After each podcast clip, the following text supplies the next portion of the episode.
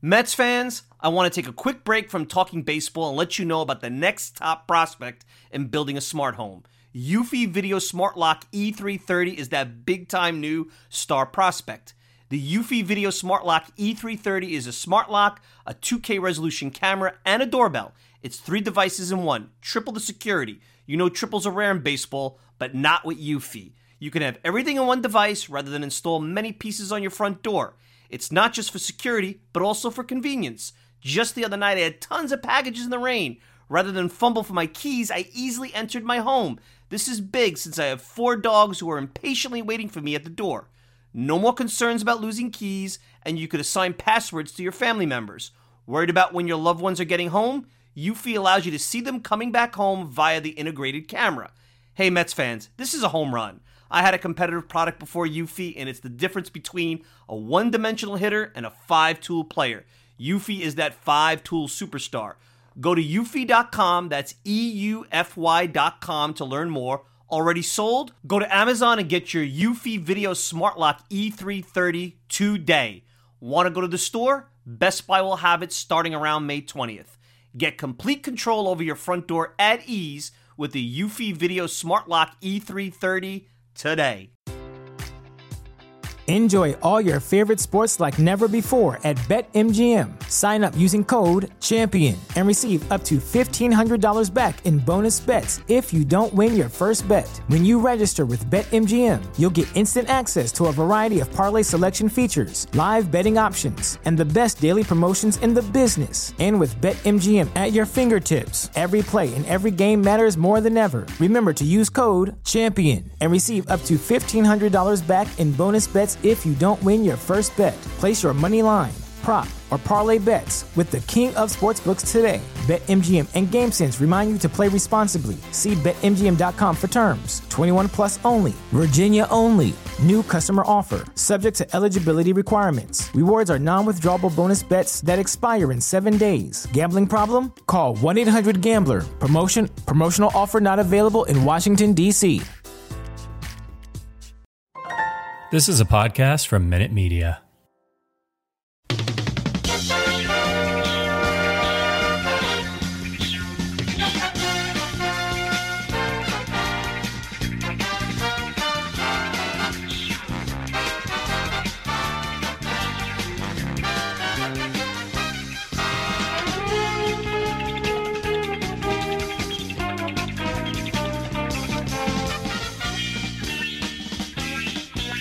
It's another edition of the Talking Mets podcast here on this Wednesday, October the 13th, 2021. Of course, I'm your host, Mike Silva. You can check me out all the time at the TalkingMetsPodcast.com. Send me a tweet at Mike Silva Media, and you get the show on Apple Podcasts, Spotify, now Amazon Music, pretty much whatever podcasting service you desire. If you want to interact with me, Mike Silva at TalkingMetsPodcast.com. No G, Mike Silva at talkingmetspodcast.com. And of course, check out our friends as we're part of the fan-sided podcasting network. Check out the risingapple.com. Rising Apple, great stuff going on over there. We really appreciate and love our new partners over at uh, Minute Media. All right, uh, this is going to be a quick one, not any kind of big introduction, big monologue. I wanted to come to you. This is really a, a midweek special edition of the show, and with the situation with Luis Rojas not being renewed and, and potentially setting up the off season as the Mets are for the fourth time in five years, really trying to restructure uh, their front office and now doing their field staff as well at the same time. There's going to be a lot to talk about as the rest of the remaining teams of the postseason are uh, finishing up with uh, you know somebody obviously winning a championship. Uh, we're going to be going through so much stuff that I didn't want this particular piece to get lost. Now, when the documentary Once Upon a Time in Queens, the ESPN 30 for 30 came out, um, I had reached out to Nick Davis and was trying to, uh, you know, get him to be part of our show that you know we had done about a month ago, which uh, you know our friend Erik Sherman, the great author, was part of, and you know Nick's schedule didn't work out, but he did agree uh, to come on a little bit later on, and I had a chance the last day of the regular season as the Mets were finishing up a meaningless game against the Atlanta Braves down in Atlanta. Uh, to come on and chat a little bit. Now, Nick is the director of the 30 for 30, big Mets fan, and, and I think we all could agree as the season became lost and there was a lot of meaningless baseball being played throughout the final uh, 10 to 15 days of September. This was a bit of a uh, respite from all of that. And uh, it was nice to kind of go back in time. I know it's a topic that has been to a certain degree exhausted, and maybe we've re exhausted it over the last couple of weeks or so when the, the film came out. But I really wanted to get Nick's perspective on uh, the show. I wanted to hear his thoughts on some of the interviews and some of the highlights maybe what uh, was left uh, out and and maybe give us a little inkling of what was left out. And then of course some of the things that come after as i know there's been trading cards there's a companion book there's all sorts of things that uh, make this more than just a four part series but just a, a, in total a real celebration of mets history which is something that we like to do here at the talking mets podcast. So sit back Going to take a quick break. When we return, you're going to hear it's a couple of weeks old, but you know, look, there's no there's no expiration date on this. Nick Davis, the director of the 30 for 30 Once Upon a Time in Queens, joined me last day of the regular season before all the chaos broke out. And we talked about the film, we talked about his experience putting it together, and maybe he gave us a nugget or two. All right, let's take a quick break. We'll be back with Nick Davis, director of the 30 for 30 Once Upon a Time in Queens, right after this. Once upon a time, there was a city that had a dream. There was something larger than the 86 Mets. Carter, Hernandez, Gooden, Strawberry. We was cocky. We had swagger. We had a group of guys that loved to fight. We're a team that wasn't going to get stepped on anymore. It was just another day in the life of the 86 Mets.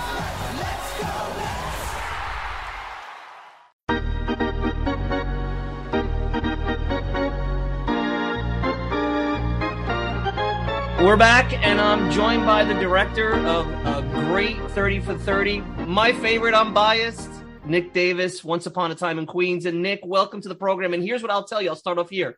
You knocked the old VHS, A Year to Remember, off the pantheon of 86 Mets uh, retrospectives. Now, I'm dating myself because I'm sure there's plenty of people you've run into that weren't even born and don't have the VHS. I still have the VHS. I can't play it I have to go on YouTube and find it, but I actually have the VHS. So welcome to the program yeah. and thanks for doing this. Well, thank you for having me, Mike. Uh, and I, there's there's room enough on that shelf for both of us, I think. There you go.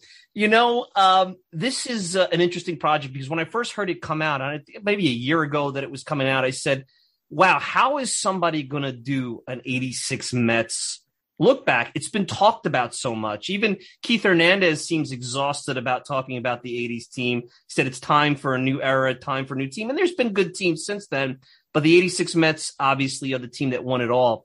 So, you know, how did you go into this knowing how difficult it would be to tell a different story? Well, what's funny is this story had never been told before in a complete way cinematically in a, in in long form. You know, they had done SNY did a great 20th retrospective and there was as you mentioned a year to remember which, you know, was everybody's Christmas gift in 1986. But nobody had done it in the era of long form documentaries. And so there were a number of people who were like, oh, no, not this again. And I would think, what, what do you mean? Again, nobody, it, hasn't been done. And it's a great story sitting out there. Um, and in this era of, you know, OJ Made in America and, and then Last Dance, which came as we were working on this, it just seemed like well, the, the timing was right. The guys were of the right age to be reflective and, and in some cases remorseful over their behavior, but also still had their memories intact and uh, it just felt like uh, you know we we we we hit the sweet spot in terms of that. Um, and so I, it never bothered me that that people would say, "Oh no, no, not this again," because there have been so many books and articles. Um, but you know, a, a, a, documentary, a film, is a very different thing from a book or a, a magazine article, uh, because it can hit you emotionally uh, in a totally different way. And so that was our opportunity. Absolutely. And when you talk about the video, it was pretty interesting to look at some of the old clips. Now, we've seen some of them, but coming back from commercial stuff, anytime you look at an 80s clip, even my wife was watching with me. She goes, Look at the graphics. We take for granted how media has changed so much in uh, 40 years, uh, 30, 40 years. And, and, and I was a kid watching baseball and that was like, wow, this is, you know, back then you didn't think about it. Now we're kind of like in this weird media world where everything is almost like in our living room. I, I that was one takeaway how different the viewing experience was uh, the more you look back almost like yeah. how we used to look back in the 80s the 40s and 50s maybe and, some yeah way. exactly i think for those of us who you know are, are old enough to have lived through it and remember it it feels very fresh and, and current you know present day but um, yeah, when you jam it up against what's actually on TV now, it's a completely different thing. And that is something we really wanted to do was bring people back to that time and place, New York City in the 80s. And the TV graphics, as you say, were, were a huge part of that. And the announcers and, you know, radio announcers and local news guys and stuff. We really wanted to immerse the viewer back then one of the things I took away also, and I think you brought it back, and I think it's missing today, and I think it's going to be harder to bring back because of the way that we cover sports, is it truly was storytelling. Uh, I think it was Chuck D that said, you know, it's a trilogy 84, 85, 86. I can make the argument like Star Wars, you could do another three 87, 88, 89, 90. And I think um, storytelling is looked at as a bad thing today narratives and not looking at the numbers and, and not being real about uh, almost like a, a, wall street portfolio the team. And and i think it's taken away some emotion and it's created a, a bad toxic portion of the fan base unfortunately. Um, but i think you brought that back and maybe some newer fans could take away like hey that's what sports is about. It's a soap opera. It's soap opera for you know by all intents but it's real life. Uh, and certainly the 86 mets were soap opera yeah, well, that's why we watch. I mean, we watch because we want to see these guys win. But you know, if they're uh, interesting characters, then we, you know, fall in love with them and want to see how they're doing and watch their slumps. And these guys, the '86 Mets, were such a bunch of characters and personalities that it made that team really worth watching, even if you weren't even a, a, a sports fan. Um, I, and I think it's a balance. You know, I mean, I think that. Uh, you know, everybody, uh, I'm obviously a Mets fan. You know, there was a lot of sort of uh, raised eyebrows when they were saying, no, no, no, we have great team chemistry. Don't mess with the team chemistry at the trading deadline. And then whatever moves they did make, obviously, the season went south kind of quickly. Um, but, but I think that team chemistry is, is a real thing. And, and when there is a legitimate feeling of teamwork and sacrifice, on a team, and I'm not saying the 2021 Mets had this, by the way. I, I didn't see a lot of guys giving up their at bats to drive a guy from second to third or, or get the man in, you know, uh, from third. But, um, you know, but when, when that exists, it is a real thing and, and it is tough to quantify and measure by analytics. You know, Johnson and, and Ojeda in the film both say it's, it's, it's the makeup, it's the heart you know, and, and that 86 Mets team, they would not accept losing. They just wouldn't. I'll tell you the biggest revelation I've never seen, and I've speak, spoken to Ed Hearn. I've never seen the scuff ball. I don't know. You you've solved the caper. I've talked. I talked to Terry Puhl many many years ago, who was on the Astros team. Yeah, Everybody yeah. gives you that coy answer. We kind of knew the answer. When I saw the the scuff ball, I'm like, how could they not think? You know, in the era where you still had Joe Niekro pitching, and and I think a year later, Joe Niekro, yeah. I guess, got suspended. And it's mind boggling. And I thought to myself, and I had Erik Sherman on the program a couple of weeks ago. I said, you know, Eric, um, I think basically everybody hated the Mets. I mean, Peter Ueberroth wasn't a big Keith Hernandez fan. Uh, their arrogance, yeah. which really is not a big deal by today's standards. When you think about the celebrations today, I'm like, no. geez, a fist pump. but here it is. You know, it's almost like they had to overcome us versus the world. They created it but man, you you solved the caper. That's clearly to me that's a scuff ball. Unless Ed Hearn is doing something over the last thirty somewhat years, which I don't think Ed would do. But uh, it was interesting. That was a fun thing to say. Yeah, that was fun. I mean, Ed was very, uh, you know, when I first contacted him, because I had read that there was a sock of balls that he still had. And um, I, I, you know, he, he, was like, yeah, sure, I got them right here. And then, you know, he calls me two days later. I can't find the balls. Where I don't know where the balls are. And so it was like a real thing for a couple of months. And then he, his parent, he, they were in Florida. And so they had to be shipped from Florida to where we were going to interview him in Kansas City. And it was a real, uh, it was a real thing. And Ed was very funny about, oh, you only want me, can I make this joke? You only want me for my ball, you know? there you go. I guess you could. you get in trouble with ESPN, not me. Nick Davis, uh, the director of the 30 for 30, uh, Once Upon a Time in Queens. Who, who was the most fun to interview? I think yeah, I know who you're going to answer, but who was the most fun? I, well, it's funny. I, they were all really fun. I think. Uh, I mean, Lenny was amazing. I wouldn't say it was fun. It was. I was surprised. Lenny was somewhat. I mean, I'm going to say this. I've met Lenny. He could be out there. Mean, everybody follows him on Twitter. I think he put it together for you as best as he could, right? Yeah, he was great. He he gave us. I think I think I was with him for four hours. It was remote. I was in New York. He was in L.A. We had rented a house. We had sent a producer to his ha- where he was staying to make sure he got there on time. He was totally focused and and on point, uh, and gave us everything we needed for a tremendous uh, and very thorough, engaging, emotional, hilarious, profane uh, interview. Um, but I guess just personally you know, I was a Darryl guy. Um, and so uh, I, it, the one interview I, one flight I took during the height of the pandemic, I did fly to St. Louis, uh, you know, masked up in like a hazmat suit and all that, and, and interviewed Darryl for a full day at his place uh, outside St. Louis where he lives, crazily enough. Um, and I mean, he said like God has a great sense of humor that he would put me in St. Louis, you know? Right. Um, and and I think that may have been just personally the highlight, but really all of them were so terrific and and open. You know, I mean Doc and Keith and uh, really all and Kevin Mitchell was great. Um, I think maybe he sort of exceeded my expectations. I didn't know what to expect from him. Uh, but you know, Wally was great. Ray Knight was great. Mookie. I mean, that, you, that's what made these guys. That's what made the team so amazing back then. Was they all had such interesting and dynamic personalities. And, and still to this day, they're all really interesting people. Um, and so that's, you know, that, that makes for a good film, regardless whether it's about baseball or anything else. It's funny because when I first started doing this 15 years ago, traditional radio podcasting, and the first person I actually got on was the late Gary Carter.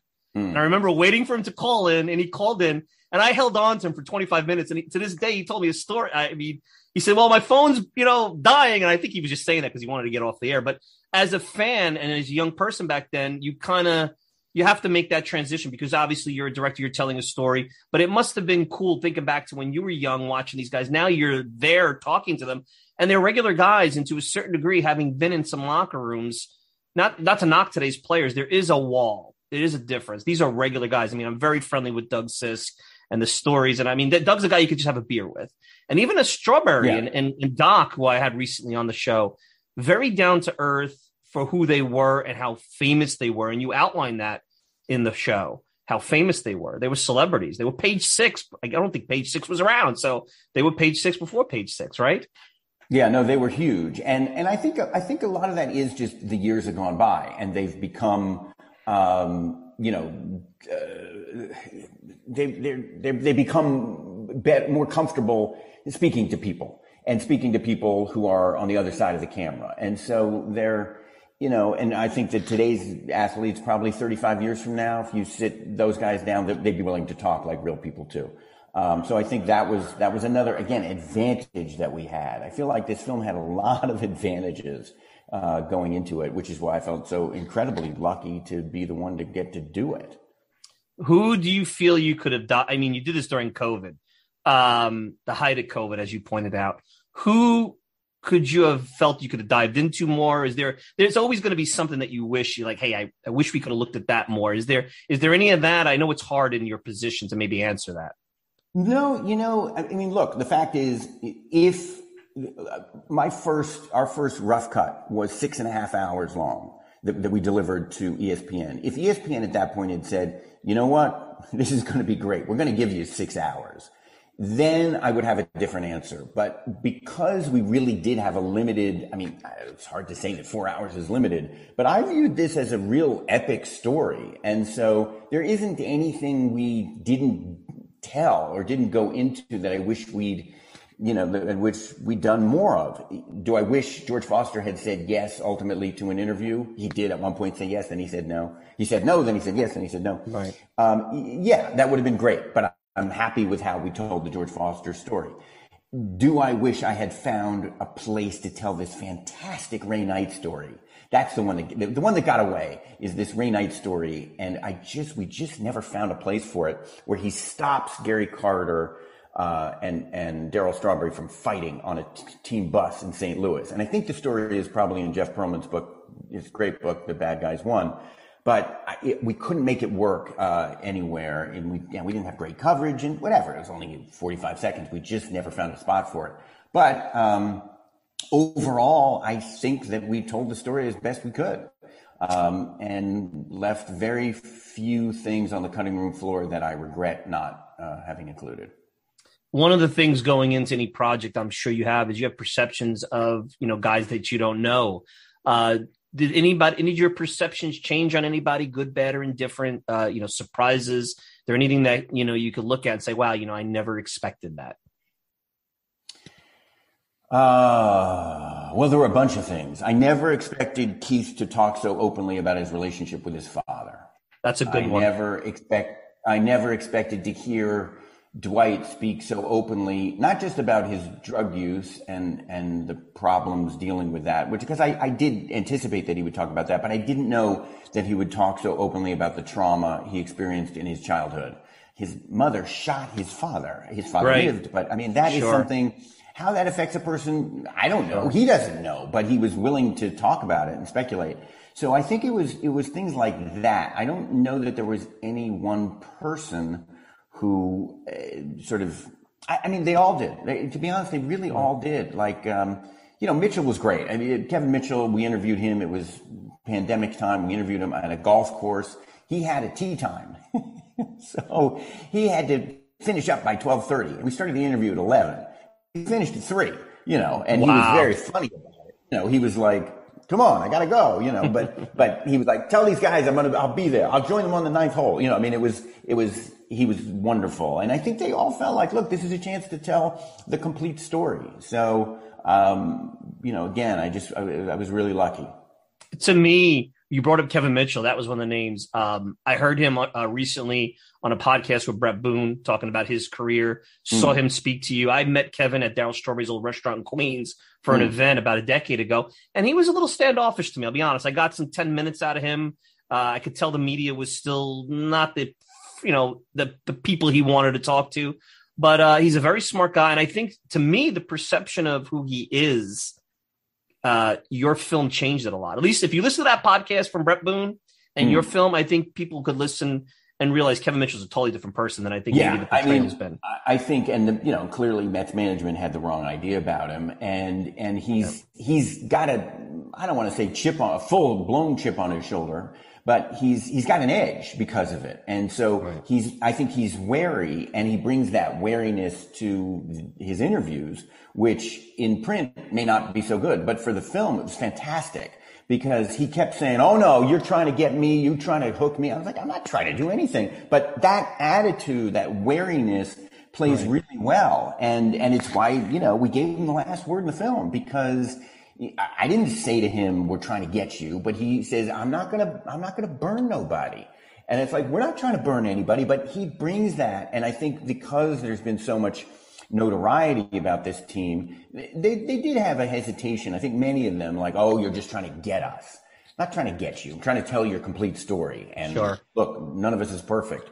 And they all realize that. And so they talk about the imperfections as well as the miraculous uh, you know, victories and, and ultimate triumph. Um, uh, so yeah, it was, it was, it was a fascinating process, I have to say. Fascinating for me as well was you seeing Calvin Schiraldi in there. Yeah. I told, uh, and there's a book now out about the Red Sox. Like I said, I had Erik Sherman on the yeah, show. Yeah, yeah, yeah. Um, and I didn't, you know, first of all, big, big learning. Don't ever talk to your roommate about how you're going to pitch him. You never know how they, I said to myself as I'm watching, like, why did you do that? I mean, you're a pitcher. They're going to be, they're never 100% going to be on your team. Right. Uh, but I didn't realize, you know, uh, you know, the pain on the other side is usually Bill Buckner, the late Bill Buckner. Uh, but Schiraldi seems to have a bit of a chip on his shoulder too, looking at that um, from his time, you know, a little bit. Well, I think he also feels like, you know, it, so much has been made about the fact that he told Mitchell what, you know, and he's like, he couldn't hit a slider. Of course, I'm going to throw him a slider, and of course, I'm going to tell him that. Like, what's the big deal, you know? Um, and he was really wonderful, and it was terrific. You know, he's now a baseball coach in high school, um, and a really successful one. And I think he's got a great program in Austin. I think it is, and he told me again, you know, a six and a half hour cut includes that he uses his experience and the way he psyched himself out on the mound in the 10th inning of game six as a as a kind of don't do this for his kids, for his students, and like um, his players. It's like what a great thing to be a, a player whose coach in high school was like you know bad in a World Series game, and to learn from him. And he's he's really open about it. And I think that's probably why he. Um, he took part in the in the interview. He wants people to learn. Same thing with Dwight and Darryl. You know, they want people to learn from their mistakes, uh, and you know, that's a terrific place to get to as a human being. I think. Have you gotten any feedback from the guys now that they've seen it? You know, you mentioned Hernandez, which I agree. You know, that was a very interesting dynamic, and I think it got a little emotional towards the end when he talked about his dad passing. It's almost like when his career ended, his dad was like, "You know, I'm done." You know, here. Uh, yeah, I thought that was very touching. It and interesting because yeah. Keith is not a, at least in public, from what I've seen of him, is not a guy that likes to let the guard down a little bit on that kind of stuff. No, he's not. He's not that emotionally accessible in a way, but he is very honest. And so you don't necessarily feel like he's about to, you know, cry in your, mm-hmm. in your, you know, in the, in the interview room, but, but he certainly opens up. And uh, yeah, no, I've heard from several of them, and it's been all very positive and nice, and and sort of mind blowing as a Met fan to hear from them, uh, and as a filmmaker, of course, gratifying too. Um, but you know, what was great is they trusted us. You know, they they weren't paid, they weren't part of the production team. Nobody saw any cuts or anything. Um, and and they trusted that we weren't out to get them, and therefore, you know, if you didn't like the '86 Mets, and you wanted to see evidence of their wrongdoing and that's all you cared about, well, you can watch the film and say, see, see, I knew they were doing awful stuff. But I think more likely is you'll think, oh wow, they were human just like me, and they got problems, and they're, they're, they tried to deal with them as best they could. The end of it was the collapse of the Mets, and and there's so much to that, and in a lot of ways you could put Frank Cashen front and center. You know, you mentioned, you know, Mitchell and McReynolds and, and it's funny, Howard Johnson's name got thrown in there and Hojo was a very productive player post Ray. I mean, Ray Knight's career was essentially over yes. at that point. Yep. You could almost do, I mean, you talk about the cutting room floor, the six hours down to four. That to me could have been like, you know, and I yep. don't know if ESPN would have allowed you to do that. There's so much more you could have done. Yeah. Not a criticism, an observation. Uh, yeah, no. I'm I, curious if you Absolutely. if you felt that way too. Absolutely. When I first conceived of this, before we took it to market as a four hour, I had conceived it as a seven hour, and the seventh hour was afterwards. Um, and I thought, well, geez, that's a great hour. I mean, I'd still love to awesome watch that hour. Yeah. But, um, you know, the marketplace sort of was up for four and then it just became, all right, well, then there's just this aftermath and you do it in, you know, the length of one musical sequence, basically um, the sort of you know the the the Layla model from Goodfellas, and standing in place of Layla was the Stroke song. Oh, there you go. You That's know? interesting. And um, and so we had to get it all in there, and and I do feel like it is really sad and tragic. Uh, tragic is a little extreme, but it, you know, it's sad for Met fans that they didn't win again, and it, it's all very complicated. It's not like it's all Cashen's fault. There were solid baseball reasons to get Kevin McReynolds on that team. There were solid baseball reasons to give Hojo the starting job. He becomes a 30-30 guy. Sure. And Kevin McReynolds, whatever it was, 25 home runs, 90 RBIs a year at least, you know, solid defense but they they didn't have the spark. They didn't have that chemistry, and and therefore never won again. And uh, I don't even want to say therefore never won again. It's not as simple as a therefore. There's it's all alchemical and mysterious, and balls taking weird bounces, and not bringing in Randy Myers to pitch to Scioscia. You know, I mean, there's all kinds of sort of things where it's like any one or those two things had happened a different way, they, they might have won again and they probably could have and should have. You know, if Darryl's not in a conflict with Cashen, maybe he has a more productive second half in 1990 and carries them to the championship again. I mean, it, there's a lot of what ifs and, and who knows, I think most important, who knows how the ownership change affected things. In sure. November of 86, Fred Wilpon became co-owner. Doubleday had bought the team. It was Nelson Doubleday's team until November of AD 1986. And after that, they never won again. Is that a coincidence?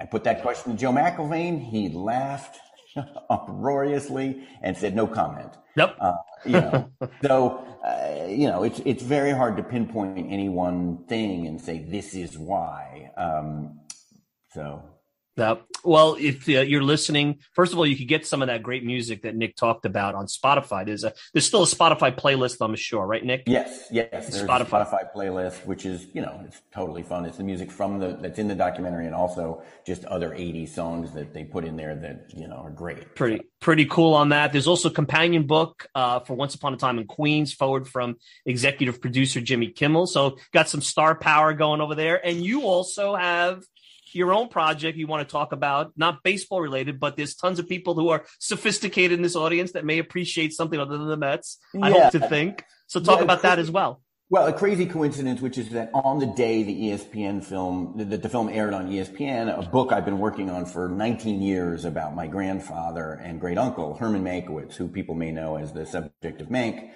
and the author or co-author with Orson Welles of Citizen Kane, and his brother Joe Mankiewicz, who made uh, All About Eve, among many other films. I wrote a, dual portrait of the two of them called Competing with Idiots. Herman and Joe Mankiewicz, a dual portrait, and that hit bookstores the exact same day that the film aired on ESPN. So that was just like another kind of crazy coincidence that happened uh, uh to me anyway in the last month. That's crazy. Will we ever see any of the cutting room floor stuff? Will ESPN allow you to do that? There might be a market for that, especially like we talked about the postscript and all that other stuff. Yeah, I don't know. I mean, it is one of the great things about the book is that we it, it's essentially an oral history, as you say, which means it's a transcript, but it, it contains lots of stuff that we just didn't have time for in the film. Um, I, you know, that's up to them. It's a money decision. They would need to, you know, pay for the footage and all that, and and and you know there are some outtakes of just interview things where I just feel like, well, they should at least just put up some of the interviews. I mean, Lenny's sure. interview, you know, you just put up the raw interview and, and make it. A, They're not going to do that one. Make it on demand, you know, twenty nine ninety five kind of thing. I think people would get a kick out of it. It would definitely uh, be, you know, a midnight show. Um, Absolutely. Yeah. That's funny. Well, listen, you've been very generous with your time on a weekend. Thank you so much for doing this best of luck to you at your new project. Uh, let's keep in touch. I know you're a big Mets fan, and I I, I say this sincerely. Uh, you've now got the you know grand pantheon of 86 Mets retrospective. You knocked the VHS to number two on the shelf, uh, and this is not easy. I'm not just like this was not going to be easy because I was a skeptic and said, eh, "Do I really need to watch the 86 Mets?" and you, you captured everybody in that episode one, and I thank you for doing this. Oh, well, thank you. It was a pleasure to be here, and uh, I can come back anytime just to, uh, you know, I, I was going to say commiserate. I shouldn't say commiserate, but to talk about our glorious 2022 World Championship and, and, and, and the next. I'm going to take you up on that because maybe there'll be a. There's obviously going to be a new president of baseball operations. I hope not a new manager, but maybe a new manager. It's, I, I will tell you, Nick. I'm uh, very bullish about the future of this franchise. I feel yes. very, very good about where we are. And I will tell you, this is probably the most critical off season, I think, uh, maybe in their history. And that's an interesting way to look at it because you just did uh, a critical time in team history. So it'll be interesting. We'll take you up on that offer. Enjoy your weekend. Thanks, Thanks. again, my friend. Thank you. I appreciate Thanks for having me, Mike. Take care. Take care, Nick. Be well. And that's Nick Davis, uh, director of Once Upon a Time in Queens, ESPN 30 for 30. I uh, hope you enjoyed this short edition of the Talking Mets podcast. You can check me out all the time at the talkingmetspodcast.com. Of course, send me a tweet at Mike Silva Media. You could also get the show on Apple Podcast, Spotify, pretty much whatever podcasting service you desire. We're also syndicated now, the fan-sided podcasting network, risingapple.com. Check those guys out.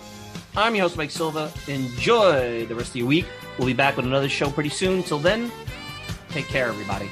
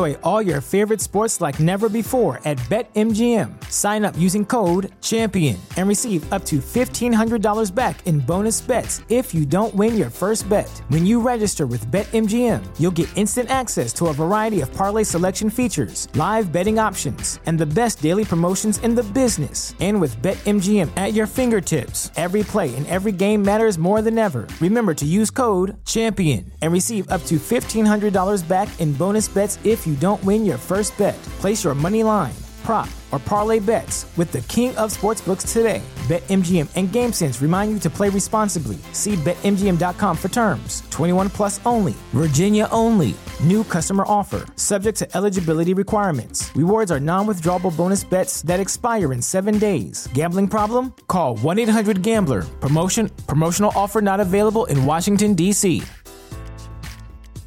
At Parker, our purpose is simple. We want to make the world a better place by working more efficiently, by using more sustainable practices, by developing better technologies. We keep moving forward. With each new idea, innovation, and partnership, we're one step closer to fulfilling our purpose every single day. To find out more, visit parker.com/purpose. Parker, engineering your success.